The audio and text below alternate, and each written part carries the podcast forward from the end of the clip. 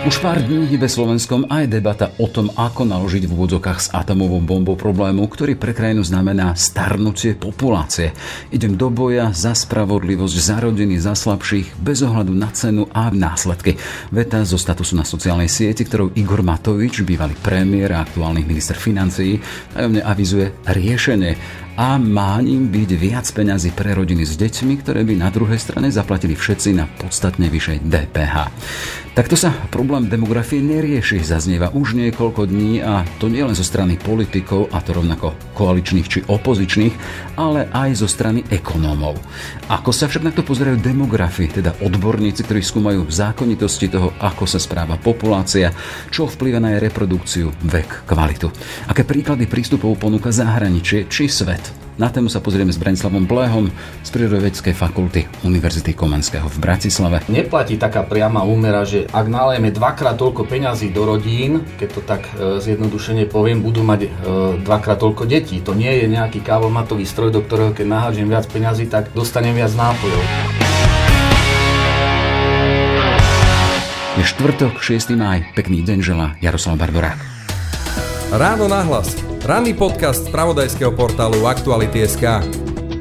Naše podcasty vznikajú vďaka vašej finančnej podpore. Môžete nás podporiť cez službu Actuality Plus už od 99 centov za týždeň alebo od 3,60 za mesiac. Všetky možnosti nájdete na webe Actuality.sk lomka plus. Ráno nahlas. Ranný podcast z pravodajského portálu Aktuality.sk. Starnúce Slovensko a čo s ním a Branislav Bleha z katedry ekonomickej a sociálnej geografie, demografie a územného rozvoja Prírodovedskej fakulty Univerzity Komenského v Bratislave. Vítajte v Rán hlas. Ďakujem pekne, dobrý deň. Pán Bleha, ako sme my na tom, my Slováci, s tým spomínaným starnutím populácie? Len tu dám krátky citát. Ludovit Odor, aktuálny viceguvernér Národnej banky Slovenska a odborník na oblasť dôchodkov, hovorí v tejto súvislosti o brutálnom starnutí. No určite na tom nie sme dobré. Nerad používam slovo brutálne, ale niekedy účel svetí prostriedky. E, skutočne na Slovensku momentálne prebiehajú všetky tri známe druhy starnutia. E, jednak starnutie z dola, to znamená, máme úzku e, základňu tej vekovej pyramídy, to znamená, ja hovorím, je rozkývaná, hej, rodí sa málo detí. Jednak starneme z hora, to znamená, ľudia, ktorí sa dostanú do dôchodkového veku, zostávajú v ňom dlhšie, lebo sa predlžuje stredná dĺžka života. No a napokon to najsilnejšie starnutie, ktoré najviac spôsobuje E, celkové zostarnutie populácie a to je starnutie zo stredu vekovej pyramídy, ktoré pomaličky začína. A to je vlastne to, že sa do dôchodkového veku postupne presunú napríklad husákové deti, to znamená tie narodené e, niekedy v 70. rokoch. Takže, Čiže hovoríme o nás. Hovoríme v podstate o nás. A keď sme sa, alebo keď e, teda e, predstavitelia komunistického režimu sa chválili niekedy v 70. rokoch, že ako u nás neklesá pôrodnosť a na hnusnom západe už majú e, málo narodených detí, vtedy nevedeli, že po takomto prudkom, po takomto náraste pôrodnosti príde prudký pokles po roku 1989 a v skutočnosti teda teraz budú tieto veľké naše generácie nahradzované oveľa menšími. A to je vlastne ten princíp, že do dôchodkového veku prejdú veľké generácie, ale v mladom veku budú iba málo početné generácie. Hej, a tu sú aj nejaké prepočty, hej, že ak dnes sme aktuálne v roku 2021 robí na jedného dôchodcu nejaký, nejaký štyria aktívni, teda tí, čo produkujú peniaze, tak o nejakých koľko, 30 rokov, roku 2060 sa hovorí, že to môže byť jeden na jedného, hej? Áno, môžeme sa baviť o tom e, roku 2060. Tento ukazovateľ v angličtine sa volá support ratio, alebo teda podporná miera. E, je u nás necelé 4 osoby na jedného dôchodcu, bude 2, Hej, 2 ku 1. Mimochodom, Japonsko túto hodnotu už teraz má pod 2. A e, tie naše prognozy, ktoré sú do roku 2060, hovoria teda aj o ďalších nejakých indikátoroch, ktoré celkom jednoznačne dokladujú, že to starnutie bude prebiehať a že je nezvratné. Napríklad taký pekný ukazovateľ, že index starnutia, ktorý dáva do pomeru dôchodcov a detí, Momentálne je to jednak jednej. Jedno dieťa, jeden dôchodca, alebo senior, presnejšie povedané, na 65 rokov. Ale v roku 2060 e, to bude 2,2 dôchodcu v prepočte na jedno dieťa. Mm-hmm. Takže viac ako sa zdvojnásobí. A my sme robili rôzne simulácie, pretože sú stále ľudia, ktorí sa snažia spochybniť to, že Slovensko bude starnúť. Ja som bol aj včera prekvapený vyjadrením jedného ekonóma, ktorý povedal, že vymieranie je hoax. No tak e, robili sme rôzne simulácie a ukazuje sa, že e, my sa skutočne nevieme ani v tom najlepšom prípade dostať pod nejakých 1,6, 1,7 dôchodcu v prepočte na jedno dieťa. Takže asi toľko k tomu, k tej sile toho starnutia.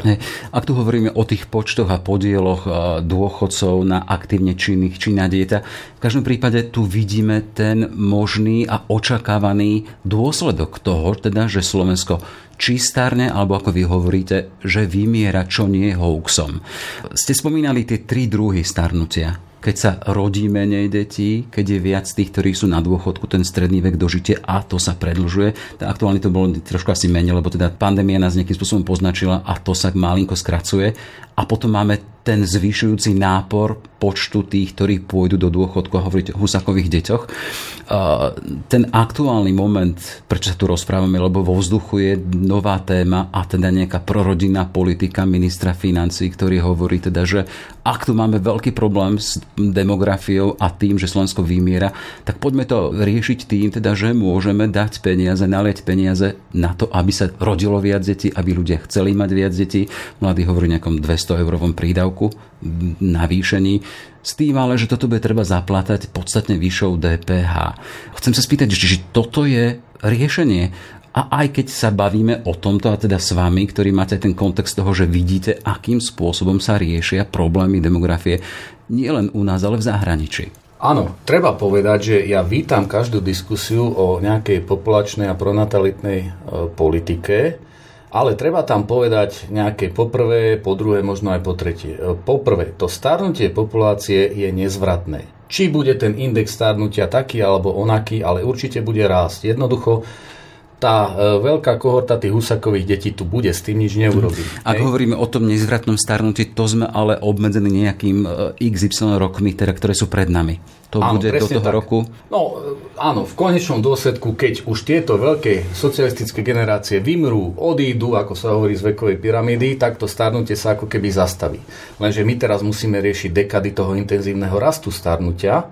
A áno, teda to poprvé, čo som chcel povedať, starnutie bude pokračovať tak či tak. Po druhé, ale treba povedať, že to neznamená, že máme rezignovať na nejaké opatrenia, pretože ako som aj v jednom komentári e, pred dvoma či troma dňami písal, e, je rozdiel, či štát má úhrnú plodnosť, teda počet detí na jednu ženu v reprodukčnom veku 1,2, 1,3, alebo ako Južná Korea necelé jedno dieťa na jednu e, ženu, alebo či má dve deti, čo je záchovná hodnota v demografii, keď každá žena má v priemere dve, dve deti. Keď no, hovoríme o Slovensku, nie sme ani na tej dvojke. Nie, zďaleka nie sme na tej dvojke, sme na, približne na 1,55, pričom máme príklady bohatších krajín, kde by sme čakali možno a aj liberálnejších krajín, kde by sme čakali, že budú mať menej detí a nie je to tak. Napríklad severské krajiny alebo Francúzsko, ale aj Veľká Británia. A stojí za to zabojovať o tých 1,8, 1,92, čo je nejaký strop. Ďalej sa nedostaneme. Tých e, 2,5, 3, ako bolo za socializmu, s tým už nepočítajme. Lebo? Jednoducho, e, tak už je teraz hodnotovo nastavená populácia. Hej, že už tie viacdetné rodiny nebudú, prebehlo tu niečo ako druhý demografický prechod, to znamená už v tejto postmodernej dobe zvýšená rozhodovosť, cestovanie, štúdium, emancipácia a tak ďalej a tak ďalej. To znamená, to už nie je o tom klasickom modeli, že otec je breadwinner, ten, čo zarába a matka je doma s deťmi a má, má dve, tri či štyri deti. Hej. Toto už sa jednoducho nevráti, ale báme sa o tom, že ak teda e, ženy v európskych prieskumoch hovoria, že chcú mať v zásade dve deti, tak prečo v skutočnosti Európska únia a Slovensko tiež má len 1,5 dieťaťa, kde je toho pol dieťaťa, ktoré sa ako keby nenarodilo v realite. Hej, no, hoci, kde, čo vám vychádza z vašej no, štúdie? A sú tam nepriame, ale silné dôkazy. V krajinách, ktoré majú lepšiu populačnú politiku, majú lepšie zosúladenie práce a rodiny a áno, sú to aj bohatšie krajiny, možno s menšími problémami v nezamestnanosti. Ten gap, ten rozdiel medzi realitou a zamýšľaným počtom je nižší ako v krajinách, kde tá rodinná politika nie je tak dobrá a tam ten rozdiel medzi zamýšľanou a reálnou plodnosťou je väčší. Aj 0,6, aj 0,7 dieťaťa. Hej? A to je jednoznačný, e, aj keď neprami dôkaz toho, že niečo asi v týchto krajinách nefunguje dobre, že niečo by sa mohlo zmeniť. A je to teda aj príklad Slovenska. Uh-huh. Ak vy hovoríte, že za tým to, čo je tamto rozdielne, je tá kvalita prorodinnej politiky, čo sa pod tým myslí? Aké konkrétne opatrenia? Existuje to obľúbené slovo, že policy mix, alebo teda mix politík. A e, je veľmi dôležité povedať, že to sa nedá ani troma alebo štyrmi vetami vyjadriť, že čo treba robiť. Jednoducho ten mix znamená, že to musí byť veľké množstvo ingrediencií, ktoré do toho vstúpia a ktoré vytvoria, e, ja som to aj v tom článku povedal, tú dobrú polievku e, s dobrými ingredienciami, ktorá každému bude chutiť. No a čo by v tej vôdzokách dobrej polievke s tými dobrými ingredienciami malo byť? Čiže aké ingrediencie by tam mali byť, ak Igor Matovič aktuálne hovorí alebo píše o tom teda, že viac peňazí pre rodičov, aby, sa, aby teda chceli mať to dieťa? No práve e, to ma trošku zarazilo, že bez nejakej predošlej diskusie a s vetami typu milujte sa a množte sa a e, urobím to bez ohľadu na následky a financie a tak ďalej, takto sa to proste robiť nedá. Hej? Na pamäti jednoznačne treba mať aj e, ten e, finančný aspekt, jednak účinnosť politik, či to bude účinné, ale že či to bude aj finančne efektívne, či sa to oplatí. Pretože neplatí taká priama úmera, že ak nalejeme dvakrát toľko peňazí do rodín, keď to tak e, zjednodušene poviem, budú mať e, dvakrát toľko detí. To nie je nejaký kávomatový stroj, do ktorého keď nahážem viac peňazí, tak dostanem viac nápojov. Hej? E, ak vy hovoríte o tejto neexistujúcej priamej úmere, znamená, že toto je aj vypočítané a prepočítané. Existujú mnohé štúdie, ktoré jednoznačne hovoria, že ten efekt populačných politík je limitovaný s tým, že niektoré opatrenia môžu mať väčšiu účinnosť, niektoré menšiu účinnosť. Ukazuje sa, že napríklad nejaké priame jednorazové opatrenia dávky majú menší efekt. Hej? Napríklad kariérne orientované ženy, ktoré lepšie zarábajú, v úvodzovkách nepresvedčíte mať dieťa tým, že dostane nejakú jednorazovú dávku, ja neviem, 500 alebo 1000 eur, hej ale skôr ide o, a to je jeden z tých troch balíkov, ktoré ja v tomto jednoznačne pertraktujem, zosúladenie rodiny a práce, môžeme sa k tomu vrátiť, bývanie, ktoré je na Slovensku problémom, však to vieme, koľko stojí hypotéky, koľko stojí byty v mestách, špeciálne v Bratislave. Neexistencie nájomných bytov, dostatečného počtu nájomných bytov napríklad? Jasné, mm-hmm. no a e, do toho zosúladenia samozrejme môžeme zaradiť aj e, málo škôlok, je, ako som trošku cez slzy, ale zároveň úsmevne písal, že každý rok sa vyhlasuje v niektorých regiónoch a mestách e, súťaž umiestni svoje dieťa, ak to dokážeš, hej? Pretože vieme, ako je to v umiestnení e, detí do, do predškolských zariadení. Hej? Ale v zahraničí sa už hovorí aj o iných veciach, ako napríklad kvalita tých škôlok. Hej? Napríklad Nóri e, veľmi investovali do, do kvality tých predškolských zariadení, do, do výchovy tých vychovávateľov a učiteľov. Hej? Tie percentá, ktoré oni do toho z HDP dávajú, sú pomerne vysoké, pretože sa už ukazuje, že veľká časť populácie sa pozerá aj na tú kvalitu toho, ako tie deti sú vlastne vzdelávané. Ak... V zmysle teda, že ak sa venuje deťom spokojný a vzdelaný a teda plne sa im venujúci človek, je to, vyzerá to úplne inak, ak tam sedí pedagóg na tom predškolskom stupni, ktorý tým trpí napríklad. Presne tak. Vychádza z toho iné deti. Presne tak. E, s tým, že napríklad hovorí sa ináč, že jeden z možných dôvodov, prečo ľudia majú menej detí, e, je tzv intenzívne rodičovstvo. Hej, že v dnešnej dobe skutočne každý rodič sa snaží dať veľa kvality do toho vzdelania, čo stojí čas, peniaze, energiu. Hej, a e, preto si často ľudia rozmýšľajú, že radšej budem mať jedno dieťa, ktoré akože vychovám totálne poriadne, lebo viem, že pri tých dvoch už by som na to nemal čas, energiu alebo zdroje. Hej. Ale keď mi dobre predškolské zariadenie v tom pomôže, no tak sa možno pre tie dve deti rozhodnem. Prečo spomínam ten príklad jedno, dve deti? No lebo tie druhé deti často nám práve chýbajú tá pravdepodobnosť e, narodenia druhého dieťaťa po prvom by mohla byť e, na Slovensku vyššia. Hej? Sú príklady krajín, kde je vyššia. Hej? Že po prvom dieťati mm-hmm. má žena aj druhé dieťa. Hej, keď hovoríte o tom, že sú krajiny, aby sme ich pomenovali, sme mali predstavu, teda ten kontext, v ktorom žijeme, v čom sme iní ako zahraničie. Akým spôsobom? Ja by som si pomohol e, jednou štúdiou, ktorá porovnáva slovenskú a českú e, populáciu. E, v kontexte týchto politík vyšlo to niekedy minulý rok a kolegovia tam dokladujú, na základe nejakých sofistikovanejších demografických indikátorov, že napríklad zavedenie e, v Česku tej možnosti, že môžem byť kratšie na e, materskej alebo rodičovskej dovolenke, ale môžem si vybrať rovnakú časť peňazí, ako by som dostal, keby som na nebol dlhšie, to znamená dostávam, dajme tomu mesačne viac, v tomto prípade českých korún, ale kratšiu dobu, Hej. Iný rodič zase preferuje, že zostane dlhšie s dieťaťom, ale bude dostávať menej peňazí. Menej peňazí. No a toto v Česku viedlo k tomu, že sa tam zvýšila tá pravdepodobnosť narodenia druhého dieťaťa. Zatiaľ čo na Slovensku táto pravdepodobnosť e, sa nezvyšovala a je to možno aj preto, že my nemáme takýto nástroj zatiaľ, že si ženy môžu riadiť dĺžku svojej rodičovskej dovolenky alebo ešte lepšie povedané dĺžku toho, ako dlho budú brať materské alebo rodičovský príspevok. Aby si rozložili tú jednoducho sumu, Hej. konkrétnu tot peňazí na určitý čas. Áno. Čiže menej peňazí na dlhší čas, nie len teda do, do tretieho roku života teda dieťaťa, ale napríklad viac, hej? No, možno, že aj viac, ale minimálne... Teda... Nie, len teda uvádzam ten aktuálny hej. prípad, lebo teraz hej, je možné hej. do tretieho roku života pobrať rodičovské. Jasné. Samozrejme, ženy sa môžu teraz dohodnúť so zamestnávateľom, že, e, že budú na rodičovské aj dlhšie, ale od, od štátu už za to nedostanú tak, nič. Tak, to je samozrejme potom o tom, že mali by sme mať čo najviac zamestnávateľov, však bola aj taká súťaž, možno, že ešte aj stále je, že zamestnávateľ ústretový k rodine. Aj zamestnávateľia majú veľkú úlohu,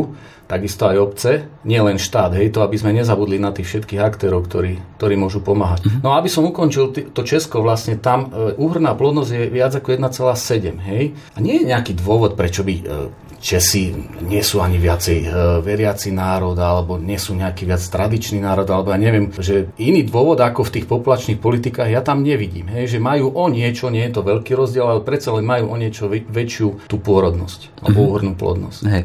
Keď hovoríme o tom mixe, alebo keď vy hovoríte o tej dobrej polievke, ktorá má mať podstatne viac ingrediencií, tam si začali tým teda, že sklbenie, sklbenie toho pracovného a rodinného života. Rozíňme to, čo by tam malo byť. Dnes hovoríme škôlky. No, to je jedna to, časť to je toho. ako prvé. Hej? Ktoré, to je ako mm-hmm. prvé a nutné. Keby nič iné sa nepodarilo, len každý rok nemať problém s tým, že umiestním dieťa do škôlky, E, alebo teda do predškolského zariadenia, tak aspoň to by bol úspech, hej? Lebo aká je situácia momentálne? No ja som si istý, že nemalé percento rodičov to môže odrádzať, hej? Zažili tortúru s prvým dieťaťom a teraz sa rozhodujú pre druhé, alebo v najlepšom prípade, v ideálnom prípade pre tretie, ale majú to v hlave. Akú tortúru som mal, kým som sa ja do tej škôlky to dieťa umiestnil, alebo e, musím mu platiť e, súkromnú škôlku, ktorá je drahá, hej, a preto sa rozhodnú, že to druhé dieťa radšej odložia alebo tretie a napokon ho na ním vôbec nemajú. No ale k tomu zosúladeniu samozrejme ešte treba spomenúť také veci ako teleworking, part-time job, však teraz áno, počas korony vieme, že zistili sme možno aj mnohí zamestnávateľe, že sa dá pracovať z domu, teda ja pevne verím, že, že toto trošku pomôže, že sa ukáže aj, že zároveň tí pracovníci, ktorí sú doma, aj matky, aj rodičia e, podali ten výkon a likvotný, hej, lebo hovoril sa ešte pred koronou, že trošku je obava z toho, že ľudia nebudú doma podávať taký výkon, ale snáď teda korona ukázala, že sa to ľudia naučili. Že... Na druhej strane možno psychológovia, psychiatri po nejakom čase vyhodnotia aj to napríklad, že tá kvalita medziludských vzťahov možno šla aj nižšie, predsa len uvidíme to možno na počte rozvodov, ale počúvame to z okolia, teda, že bolo ťažké vydržať Aha. doma, ak tam boli deti, ktoré boli na online vyučovaní, bol tam partner, ktorý bol rovnak na teleworkingu a vychádzate spolu 24 hodín kvalitným partnerským životom. Samozrejme, ale tu teraz je trošku ten iný príklad tej mhm. matky, ktorá, hej, treba z tých severských krajinách je to veľmi preferované, tie part-time joby, e, ale zároveň tam by sme sa mohli baviť o tých e, rýchlostných prémiách, ktoré majú treba vo Švedsku, ale aj Estonci to zaviedli, to znamená, že aby tá e, žena treba po tom prvom dieťati sa rozhodla mať to druhé dieťa, tak nemusí ísť cestou part-time jobu, ktorý by jej niečo pomohol akože si privyrobiť, ale štát jej ponúkne niečo, ono sa to tak nepríjemne volá, že rýchlostná prémia, hej, že ak máš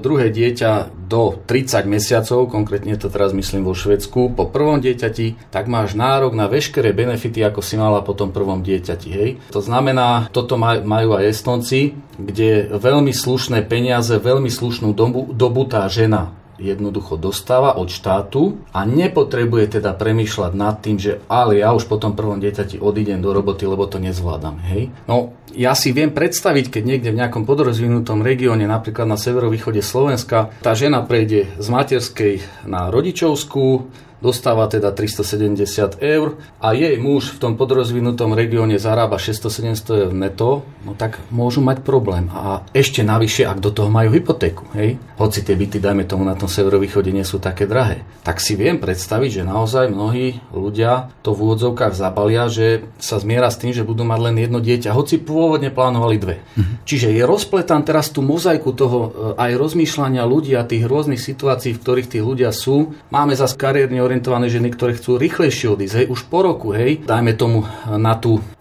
lebo majú nejakú dobrú pozíciu, nechcú, nechcú stratiť kontakt eh, s tou prácou, dajme tomu s výskumom, hej. Takže im zase, oni majú iné potreby, im treba umožniť odísť teda skôr na ten trh práce. Mm-hmm. Čiže stále sme v kontexte toho, že hovoríme o mixe opatrení. Nie, ako tu teda máme aktuálny prípad, teda, že zvýšiť sú som prídavky o 200 eur no. s dopadom potom, ako sa vypočítali ekonomia, že 2, 2 miliardy ročne. Presne tak stále len nejaké kuse informácie prichádzajú napríklad cez profil Facebookový pána ex-premiéra, hej. Ale to by chcelo, keby dal niečo na papier aj s nejakou štúdiou uskutočniteľnosti, ale ak vychádzam z toho, čo je známe, že by to malo byť najmä o tom, že sa zvýšia prídavky na deti, lebo o nich je reč na 200 eur, no tak to je presne to, že do tej polievky nasypiem len jedno korenie vo veľkom množstve.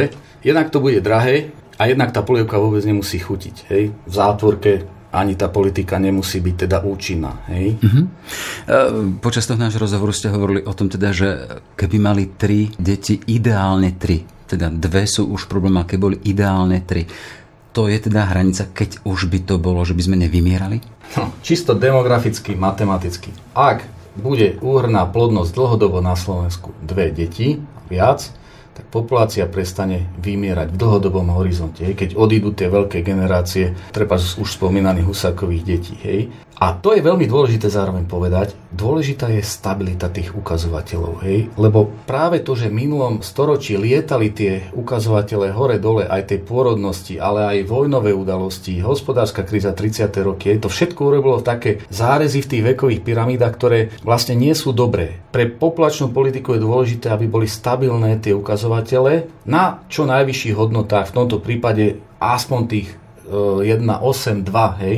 Ešte k tomu vymieraniu totižto rozlišujeme starnutie a vymieranie. Starnutie znamená, že sa zvyšuje počet a podiel starých ľudí, seniorov. Vymieranie znamená, že dajme tomu nemáme dosť imigrantov, čo nemáme. Vieme, že v skutočnosti Slovensko stráca migráciu obyvateľov, hoci oficiálne máme migračný prírastok, ale najmä začali sme dlhodobú etapu prirodzeného úbytku, to znamená počet zomretých bude e, vyšší ako počet narodených. A upozorňujem, v tom najpravdepodobnejšom scenári to bude rádovo okolo 20 tisíc ľudí ročne tom najhoršom scenári v roku 2060 až 30 tisíc strata z toho prirodzeného, uh, prirodzenej meny, hej, prirodzeného pohybu. To už je dosť veľké číslo. Zoberte si, že 20 tisíc krát 10 rokov je 200 tisíc obyvateľov. Hej? Čiže Slovensko jednoznačne bude vymierať. To ale neznamená, že nás bude milión v roku 2100. Ale ja si myslím, že takáto strata, že za 10 rokov nejakých 200 tisíc ľudí ubudne, je už znakom vymierania pomerne výrazným, nad ktorým sa minimálne treba zamyslieť a niečo, niečo hľadať. Ďalšia vec, keď hovoríte tie trendy, ktoré mali byť stabilné, aktuálne sme v dobe pandémie, ktorá tiež zakývala tým, teda, že koľky ľudia podľahli tomu. Len už o pár mesiacov by sme mali byť na hranici, kedy Zem dosiahne tých 8 miliard e,